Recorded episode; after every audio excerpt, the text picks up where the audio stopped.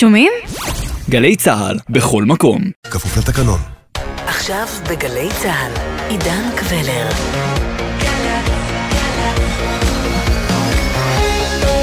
מה שקורה עכשיו. שלום לכם, מאולפן 360 ביום, ההסכת היומי של גלי צה"ל.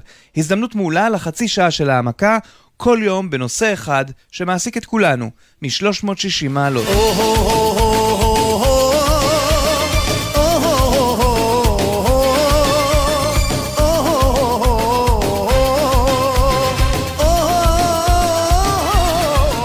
והפעם, הילולת הבבא סאלי, רבי ישראל אבוחצירא. זה קורה החל מעכשיו, ממש ממש עכשיו, ועד יום שישי. זו ההילולה ההמונית השנייה בגודלה בישראל, לאחר ההילולה במירון בל"ג בעומר. מה גורם למאות אלפים להגיע מדי שנה לקברו של הבבא סאלי בנתיבות, ממשפחת אבוחצירא, איך ארכיטקטורה מרוקנית קשורה לכך, ומה בתפריט באוהל הכנסת האורחים. על כל אלה, במסע שלפנינו. לא לחינם מתפרסם שמו בשם בבא סאלי. נכון שיש אומרים זה קיצור של שם ישראל, אלא סאלי בערבית זה תפילה. הוא בכוח תפילתו עשה נפלאות. המיסטיקה מצליחה לגרום למרכז להגיע לפריפריה. המרכז צריך לבוא לנתיבות, הבבא סאלי לא סתם היה פה. מדי שנה אנחנו מגיעים לראות כאן את ההילולה הנפלאה הזאת. אנחנו ממשיכים את המורשת הזאת כבר כמעט 40 שנה, ואין, אין על המרוקאים. אני מגיע, אה, אה, האמת הוא שבוע שעברה באתי בפריז. כבר 35 שנה אנחנו באים לפה. הגענו קבוצה מעפולה יחד להילולה של אה, הצדיק הקדוש, וכאן אפשר להתפלל ולבקש כל מיני בקשות, ובדרך כלל הן מתקיימות. לפני הכל, למה הם עושים את זה? מדוע מאות אלפי ישראלים נוהרים להילולה? מה הם מוצאים שם? הרב אביאל חיים חורי, מנהל מוסדות החינוך שליד קבר הבבא סאלי, מנסה להבין ולהסביר לנו. למה נהירה? אני לא חושב שנהירה זה... זו מילה גסה בכלל, לא לדעתי. כי אנשים באמת מרגישים טוב, מרגישים uh, שמתמלאים באנרגיות טובות כשהם מגיעים למקום הזה, וזה, וזה נורמלי. אם כולם עושים את זה, אז כנראה, כנראה שזה זה. תשמע, באים לפה, אף פעם אני לא ראיתי את המקום שמם, אני לא מדבר רק תקופת ההילולה. לאורך כל השנה כולה. מדבר גם ימי חול ושבת ושישי, ולרבות תקופת הקורונה, שאנשים עומדים מרחוק ומנסים להרגיש כמה שיותר קרובים, למרות אה, המגבלות שהיו אז. וזה באמת תופעה, זו תופעה שלא לא מצויה הרבה, ואנשים, סך הכל מדובר לפני, יותר הוא נפטר לפני 39 שנה, לא הרבה זמן. זה לא דמות קמאית מתקופת הנביאים. את מי אתה פוגש שם? האם ניתן לצייר פרופיל של המגיעים לאירוע שבטח באים באלפיהם? באים, באים בהמוניהם. לפעמים מסתובב בין האנשים לראות סתם, לראות את המכנה המשותף בין כל האנשים. אתה לא יכול להגיד שדווקא מזרחיים מגיעים, או דווקא מרוקאים, או דווקא... לא, זה ממש... יש פה ספקטרום מאוד רחב של ציבור, של אוכלוסיות, שאתה מנסה להבין מה מושך אתכם, מה מושך אתכם. אבל אנשים באים לפה בגעגועים, הם באים לפה ממש בהתרפקות. אתה רואה אנשים שבוכים, אתה רואה אנשים שבאים לפה בשמחות שלהם, שמחות שאפשר לערוך אירועים כמו, כמו חלקה בגיל שלוש, או בר מצווה, או כאלה דברים, ואתה מבין, תשמע, אנשים מרגישים פה משהו. להערכתי, דבר שאנשים עושים אותו ויש עליו הסכמה כל כך רחבה, ומגיעים לשם דווקא בנקודות זמן מסוימות, זה מראה על רובד שמכנה משותף גדול מקיף את האנשים מזה. וזה היה הדמות של בבא סאלי. זה בדיוק הזמן לעצור להבין מי היה הבבא סאלי ומניין הגיע. כך זה נשמע בפינה מיוחדת שעסקה בדמויות משמעותיות בתולדות המדינה במלאת לשישים, כאן, בגלי צה"ל. רבי ישראל אבוחצירא, המוכר לכולנו כבבא סאלי, נולד במרוקו בשנת 1890.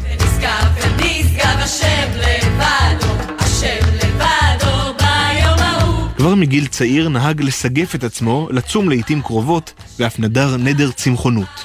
בגיל 16 התחתן, ולאחר מספר שנים נולד בנו מאיר, שנודע גם הוא כרב גדול וכמקובל. כבן לשושלת מפורסמת של רבנים בעלי מופתים, היה זה ברור שהבבא סאלי יגיע לגדולות. ואכן כבר בגיל 30 שימש הבבא סאלי כרב מחוז, תוך שהערכה אליו הולכת וגדלה. בשנות החמישים עלה הרב אבוחצירא ארצה, ונדד בין יבנה לאשקלון. לאחר שלוש שנים הספיקה לו השהות בארץ, וחזר למרוקו.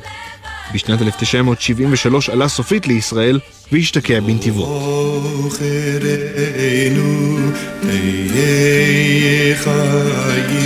הבבא סאלי היה ידוע כעושה ניסים ונפלאות, וביתו היווה מוקד עלייה לרגל עבור רבים שרצו לזכות בברכה, קמע או בקבוק מהרב. למרות שנדר לחיי צמחונות, בערוב ימיו הבבא סאלי לא היה בקו הבריאות, ונאלץ לאכול בשר כהוראה מהרופאים. רבי ישראל אבוחצירא נפטר בד' שבט בגיל 94. עד היום, ביום השנה למותו, עולים רבים לקברו להילולה השנתית, לזכר הרב הגדול.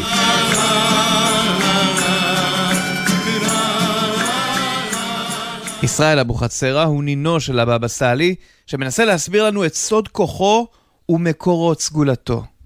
כל הכוח שלו שהגיע, שברך את עם ישראל והתקיים כל מה שהוא ביקש, זה הכל הגיע מהתורה.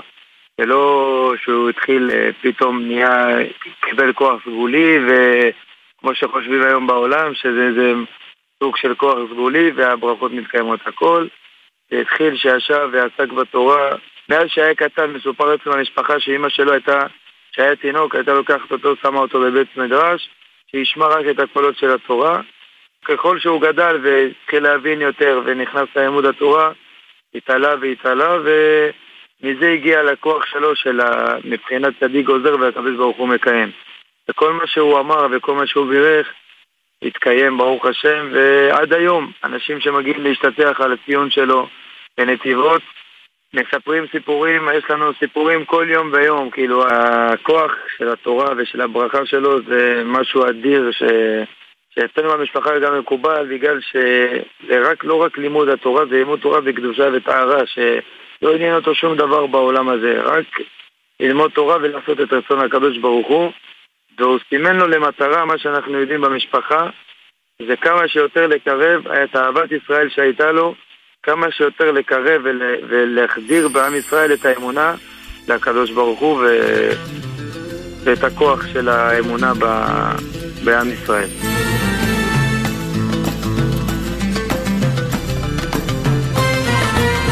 יהודה מנתניה מגיע בכל שנה בעשור האחרון להילולה, וחוץ מתחושות נהדרות, קשה לו להסביר מה בדיוק עובר עליו בבקרו בציון המקודש. במובן הרוחני, רק מי שמחובר לצדיק הזה יכול להבין את המשמעות של הדבר הזה.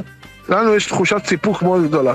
לנו אנחנו יודעים מה זה לעשות הכנסת אורחים ומה המעלה של אה, כל כך הרבה אנשים שמגיעים ומברכים, מה כל אמן של בן אדם שעוד אמן ועוד אמן, והכל לכבוד בורא עולם, לכבוד הצדיק, אז לנו יש תחושת סיפוק מאוד גדולה.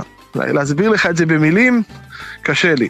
אבל לנו זה נמצא כבר בוורידים, מה שנקרא. במהלך שנים. אתה מבין, זה לא איזה משהו שאנחנו עושים מחנות כמה חודשים לפני, זה אסיפה של כספים, שאני אומר כספים זה יכול להיות עשר שקל מבן אדם. מאחורי ומעבר לסיפורו של הבבא סאלי מסתתרת משפחה ענפה שאת סיפורה מביא ישראל, נינו של המקובל הנודע. תראה, משפחת אבוחצירא, אם אה, אתם מכירים, התחיל מהסיפור של רבי שמואל אבוחצירא שקבור היום בדמשק בסוריה. שהוא היה שליח אה, מארץ הקודש למרוקו, שהוא, המשפחה שלו הייתה אלבז. היה סיפור עם המחצלת ש...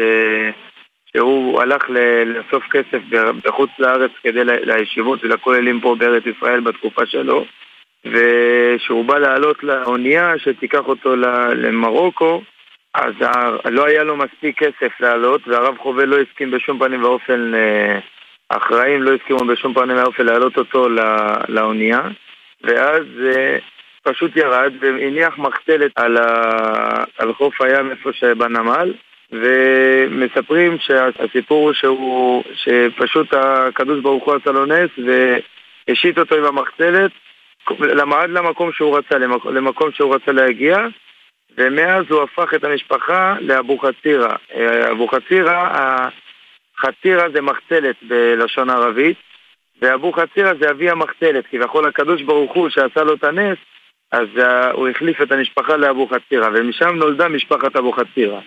אנחנו לנתיבות, ההכנות בעיצומן, מחר ההילולה לזכרו של הבבא סאלי, ואנחנו נכון לעכשיו משוחחים עם הבבא ברוך. שלום לך.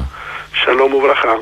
הבבא ברוך, הבן, לא תמיד התנהל בסגפנות שאפיינה את אביו, ועוד נשמע אודותיה. הוא למשל היה סגן ראש עיריית אשקלון, ישב בכלא על שוחד, כתב מכתבי אהבה סוערים למאהבת מחוץ לנישואין, ורק שנים אחר כך נטל לידו את ניהול הקבר של אביו וארגון ההילולה. הילולה שמעשירה את המשפחה, בכלל, כל הקבר, בעשרות מיליונים, עליהם נדרשו גם, ברבות הימים, לשלם מס הכנסה. אבל אז, ב-1990, רפי רשף מראיין אותו כאן בגלי צה"ל אודות אירוע שהיום היה נתפס בדיוני. רב, לימים מזוהה עם ש"ס, שקורא למשא ומתן ופשרה עם אש"ף, עם הפלסטינים, הרבה לפני גוש נתניהו והליכתם של החרדים אוטומטית ימינה. כן, היו ימים בהם ראש ממשלה מהימין, יצחק שמיר, החרים הילולה כי הרב המארגן השמיע דברי שמאל. בזכות אה, איזה כישורים שלך אתה נוקט את אותה עמדה בנושא הידברות עם אש"ף? הרקע הדתי, זכות אבות או ראייה ביטחונית? אני פשוט, כמו כל עם ישראל, כפי שאמרתי, רוצה שלום. ומאחר ואני יודע, ויש לי קשרים, אז אמרתי מה שאמרתי. אתה לא מצטער על זה. לא, לא חלילה, על מה יש להצטער? לא יודע, עצם העובדה שאדם שהיה כל כך בקונצנזוס, פתאום יש ידיעה שראש הממשלה כועס והוא לא יבוא לכבד את אביך בהילולה מחר. תראה, ראש הממשלה, הוא לא בא אליי, הוא בא לכבד את מור אבי עליו השלום, ולכבד את uh, עשרות אלפי בני ישראל שיבואו. אם הוא יחליט שלא לבוא, אז הוא פוגע ברגשותיהם של מאות אלפים של יהודים.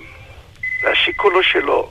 ואתה מאמין, הבבא ברוך, שבהצהרה שלך שיש לשוחח עם אש"ף, מצד שני ההצהרה שאתה כמובן חסיד של ארץ ישראל השלמה, יש באמת איזה פריצת דרך? יהיה על מה לדבר עם אש"ף שזו הנחת היסוד? בוודאי ובוודאי.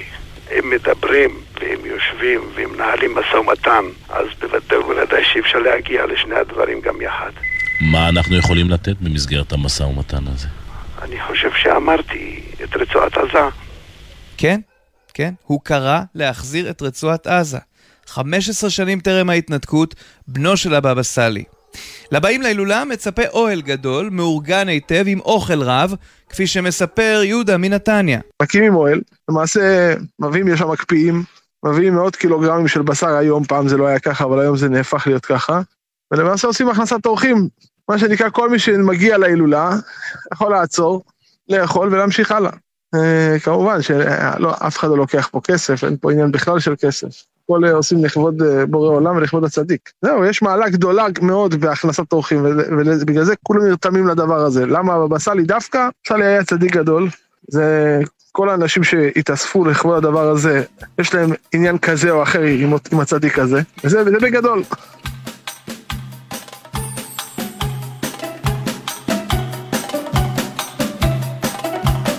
ביתו של הבבא סאלי, קברו ואתר ההילולה היוו נושא לעבודת מחקר שירדה לשורש נראותו ובנייתו של המקום, כפי שמסבירה הפרופסור לאדריכלות, הדס שדר.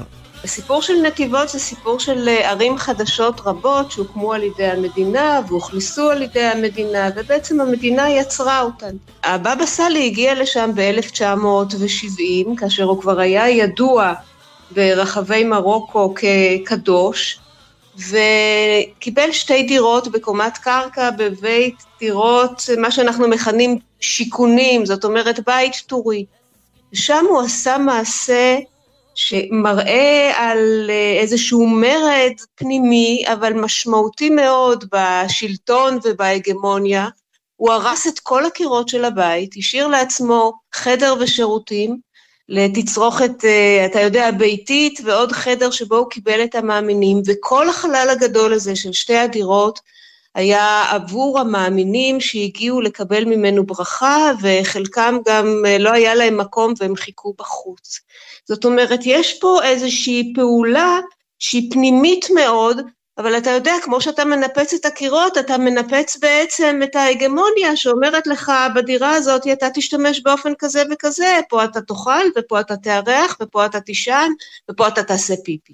זאת אומרת, יש כאן משהו אחר, והמשהו האחר הזה המשיך אה, אחר כך, גם כשהוא עבר כעבור 11 אה, שנה, לווילה שתוכננה לו על ידי מהנדס, שום דבר הירואי, שתי קומות, הקומה התחתונה הייתה מיועדת למאמינים. שדר ממשיכה אל החלק השני בזווית הארכיטקטונית של מסענו, מרגע שנפטר הבבא סאלי.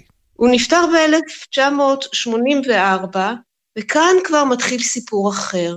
בהתחלה הקבר שלו גם כן תוכנן על ידי מהנדס, והיה קבר במבנה שמזכיר מבנה של קברים אה, מוסלמי, מוסלמיים במרוקו, זאת אומרת קובייה שמעליה יש כיפה, חצי כדור, והיא הייתה פתוחה מאוד. והמאמינים המשיכו לבוא לאזור של הקבר, והמשיכו לחיות שם ולאכול שם ולהתפלל שם ולקוות לישועות. ורק בשלב יותר מאוחר, כאשר הבן של הבבא סאלי נכנס יותר לעניינים, הדברים שונו גם ארכיטקטונית. קודם כל החזית של הווילה שהייתה פשוטה מאוד, שודרגה, מבנה הקבר השתנה, נבנתה ישיבה, זאת אומרת, אנחנו רואים התחלה של מיסוד של כל האמונה הזאת, והמיסוד הזה לווה בארכיטקטורה שהיה בה דמיון למבנים קנוניים במרוקו, לאו דווקא מבנים של יהודים, אלא ארמון, אה, מדרסה, כלומר בית ספר. אנחנו רואים שיש פה מצד אחד הבניה של אה, זיכרון, ומצד שני רצון למסד את הדבר הכל כך טבעי ופשוט ובלתי אמצעי שהיה קודם באמצעות הארכיטקטורה. ורבים מן המאמינים לא מגיעים רק פעם אחת בשנה, כפי שמתאר נינו של הבבא סאלי, ישראל.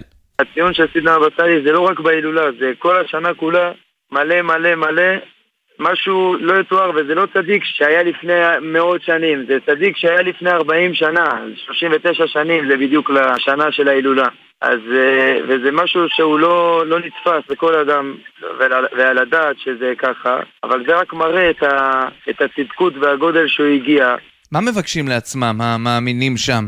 האם הם באים מהארץ או שיש גם כאלה מהעולם?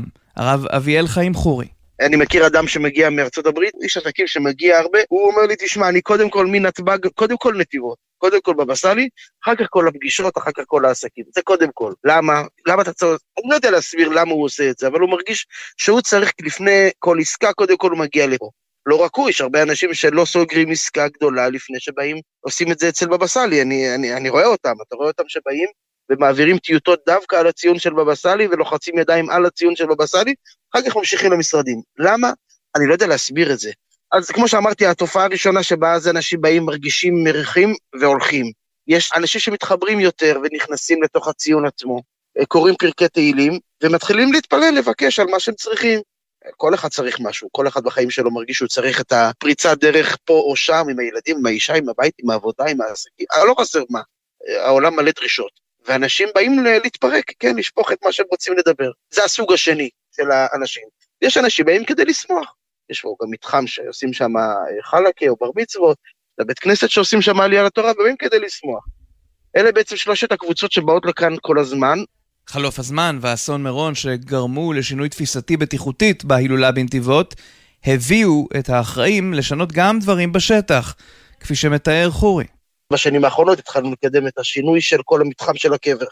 הוא כבר לא מתאים לכמות שהיה בשנות ה-80 וה-90.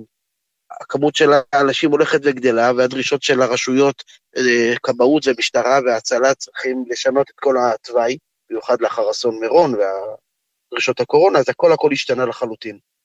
אז אנחנו גם כן צריכים אה, להתאים את עצמנו למה ש... לדרישות החדשות. זה באמת תופעה מעניינת, שבאים לפה ורואים, היא קיימת מול העיניים. למה זה? כי אנשים כנראה מרגישים איך... יש משפט שאומר שהעולם לא טיפש. ובאים כל כך הרבה אנשים ומרגישים כל כך הרבה, כנראה יש להם, יש להם את הסיפוק הנפשי שזה מביא להם, את המזור, כמו שאמרת קודם. וכן, החיבור הזה עושה להם טוב בחיים. מי שמכיר היטב את בעיות הבטיחות סביב ההילולה הוא רמי שמש, מהנדס בטיחות ולשעבר ראש הוועדה לחוק אירועים המוניים. הציון נמצא בתוך מבנה שהמבנה הזה הוא מאוד מוגבל מבחינת הגודל והקיבולת שלו. וברגע שמגיעים כל האנשים, כל המוני האנשים, ומגיעים לחגוג באירוע הזה, אה, כולם רוצים להגיע בסופו של דבר עד לציון. עכשיו, ברגע שהמבנה הוא מאוד אה, קטן יחסית לכמות של האנשים שמגיעה לשם, הדבר הזה הופך להיות מאוד מאוד מאוד צפוף ומאוד מאוד מאוד אה, פגיע. כלומר, הפוטנציאל לאירוע שיהיה אירוע לא טוב הוא מאוד מאוד גדול. ולראיה, בשנה של האסון שהיה במירון לא נתנו בכלל להיכנס למבנה הזה. כלומר, כל ההילולה הייתה בעצם מחוץ למבנה ולא בתוך המבנה עצמו. היה הרבה התרעמויות, הרבה דברים, אבל אני חושב שזו הייתה החלטה נכונה מצד משטרה ל... לעשות את זה. ומה נעשה בשטח כדי לשפר? הם בעצם אה, בנו אה, מעגלים של, אה, של אה, מחסומים, בעיקר אה, מחסומי לחץ, זה מחסומים שהם הרבה יותר חזקים בפני אה, זה לא מחסם רגיל שאתה יכול פשוט להזיז אותו או לכנס דרכו. מחסומי לחץ זה מחסומים שהם הרבה יותר יציבים, הרבה יותר טובים, שמים אותם בדרך כלל בקדמת במה, באירועי פארק גדולים, כל מיני כאלה. ובנו בעצם מערכים של מחסומים מהסוג הזה, כדי למנוע בעצם אה, מגלי האנשים בעצם להתרסק על האזור הזה של, ה, של הצים. כולם רוצים להגיע לאותה נקודה, כולם זזים לאותה נקודה, הכל בקווים מרידיאנים כאלה, כלומר אם אתה לוקח אה, סוג של עיגול כזה, אז כולם רוצים להגיע בעצם למרכז העיגול. ומרכז העיגול זה הופך להיות האזור הכי נפיץ והכי בעייתי והכי צפוף והכי אה, לא סימפטי להיות בו, וזהו. ועכשיו, ברגע שהם עשו את המחסומים האלה, הם יצרו בעצם סוג של בקרה וסוג של אה, חוס, יכול, יכולת שליטה בעצם בקהל, להגיע בעצם ל, ל, למרכז, ככה יש להם שליטה על כמות האנשים שנמצאת במרכז, על אה, כמה הם רוצים אה, לאפשר לכנס, מהי מורשת הבבא סאלי? האם יש כזאת בכלל? הרב אביאל חורי סבור שלא רק שיש, אלא שהדורות הצעירים אפילו מקיימים אותה. הרבה אנשים, גם צעירים, אני יודע שהם מנסים, משתדלים לחקות אותו בהרבה דברים. הבבא סאלי לכשעצמו היה אדם מאוד מקודש. הוא היה אדם של תעניות, ושכמעט כל יום חול הוא היה בתענית, כמעט. אלא אם כן זה ראש חודש, שבת או חול המועד, דברים, יש להם סיבה. רק בערב הוא היה אוכל. גם כשהיה אוכל בערב זה היה מעט מאוד. והוא היה כחוש מאוד, וכל מיני דברים שהוא ניסה למעט מעצמו את ההנאות של העולם, כי, כי הוא הרגיש שההנאות של העולם מרחיקות אותו מהמקום שהוא רצה להיות בו, מהקדושה שהוא רצה להגיע אליה. וכמותו, אני מכיר היום, 2023, אני מכיר הרבה מאוד אה, אנשים שמאוד משתדלים, הם יודעים שהם לא בבא סאלי, הם לא חושבים שהם בבא סאלי, אבל גם הם משתדלים לשמור על עצמם בקדושה ברמה כמה שיותר קרובה לבבא סאלי. גם בתעניות, כמו שאמרתי, גם במושגים של שמירת העיניים, של להשתדל כמה שפחות לראות את העולם ולראות דברים שהם לא אמורים לראות, ולהתנהג בצורה הרבה יותר מקודשת והרבה יותר נאצלת. ואפרופו צורה נאצלת, הפרופסור הדס שדר מבקשת שנסתכל כך, ללא סטריאוטיפים ודעות קדומות, על המגיעים למקום, על המאמינים. הרבה פעמים המאמינים מואשמים בזה שהם מנשקי קמעות, ושהם מאמינים במים קדושים, ומאמינים בסרט אדום, ובעצם האמונה שלהם כביכול היא אמונה בדבר, היא אמונה בחומר, היא לא אמונה שהיא אמונה אבסטרקטית, אבל הארכיטקטורה מספרת סיפור הפוך לחלוטין. המאמינים יכולים להאמין גם באין חלל, במקומות הפשוטים ביותר, הם לא צריכים את ההמשגה הזו של הקדושה באמצעות הארכיטקטורה, ומי שצריך את זה זה דווקא הממסד, ויהיה הממסד אשר יהיה, הממסד במקרה הזה זה עמותת הבבא סאלי, כן? אנחנו, הממסד, צריכים את הארכיטקטורה ולא המאמינים, ודווקא כאן אני חושבת שיש קריאה חדשה של אה, הפולחן הזה, של פולחן הבבא סאלי. טוב, אז אחרי שהעמקנו חקר בנושא ההילולה וזכר המקובל, מה צריך בתכלס לעשות כדי לזכות לברכה? הנין, ישראל אבוחצירא. כל עם ישראל, כמו סאלי אהב את עם ישראל, בעזרת השם ידליקו נר לכבוד הצדיק, ויבקשו איזה בקשה, ומקובל לנו שמדליקים נר לכבוד הצדיק ו... ומייחדים את הצדיק, אז uh, כל הצרות וכל הדברים שמבקשים, זה מתקבל. אז אה, לא נותר לנו אלא לברך את כל עם ישראל שבזכות הצדיק הזה הגדול, הרב סאלי, שזה הסבא רבא שלנו, שהקדוש ברוך הוא בעזרת השם ייתן שפע ברכה וגדולה לעם ישראל. יודו לך רעיוני, אל מבטן יוצרי. עד כאן 360 ביום, ההסכת היומי של גלי צה"ל. בכל יום 30 דקות של צלילה לתוך נושא אחד שמעסיק את כולנו מ-360 מעלות. אנחנו זמינים לכם ביישומון גלי צה"ל ובכל יישומוני ההסכתים המובילים. העורך נמרוד פפרני, על הביצוע הטכני הילי דרעי ואוהד מנדלאווי, עורך הדיגיטל יוסי ריס, אני עידן קבלר, שלום. עד גאולת עולם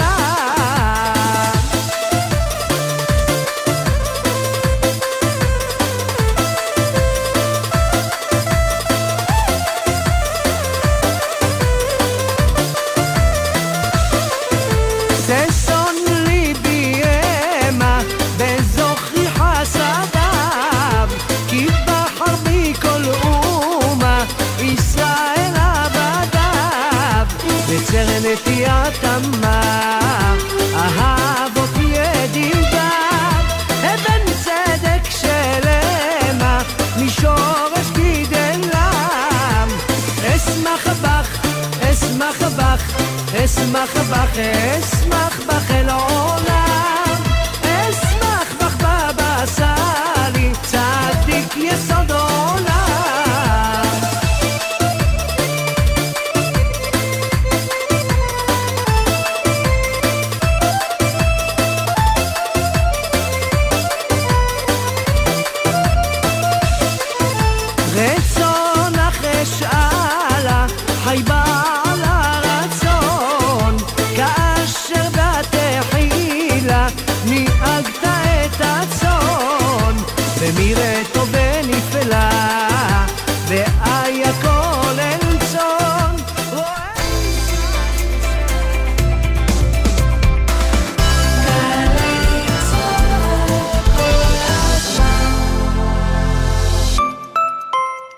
עמיתי מועדון חבר, דגמי יונדאי 2023 מבית קולמוביל, בהטבות ייחודיות השמורות רק לכם, עד 24 בפברואר, לפרטים כוכבית 8241, או באתר מועדון חבר. זה הכל בשבילך